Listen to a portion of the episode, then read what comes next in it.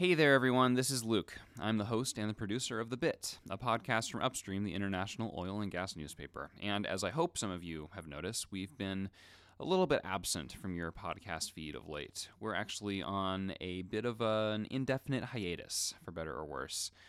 As it happens, there are a lot of changes going on at Upstream, some very exciting and very good, and some a little bit less so. But if you read Upstream, you should be seeing the results of some of those good changes before too long.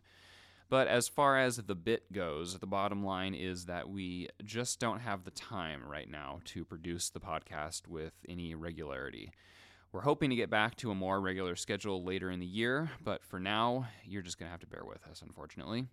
We've heard from a lot of you asking what happened to us, and we really appreciate that feedback. The best thing you can do is contact our bosses and tell them that you miss us.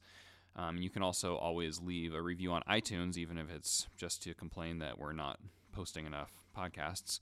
We will be trying some new things with the format and the content of the bit, and in fact, we have a few things in the queue that we hope to push out in the coming weeks, so stay tuned for that. In the meantime, you can always visit upstreamonline.com for the best and most exclusive oil and gas news of the day.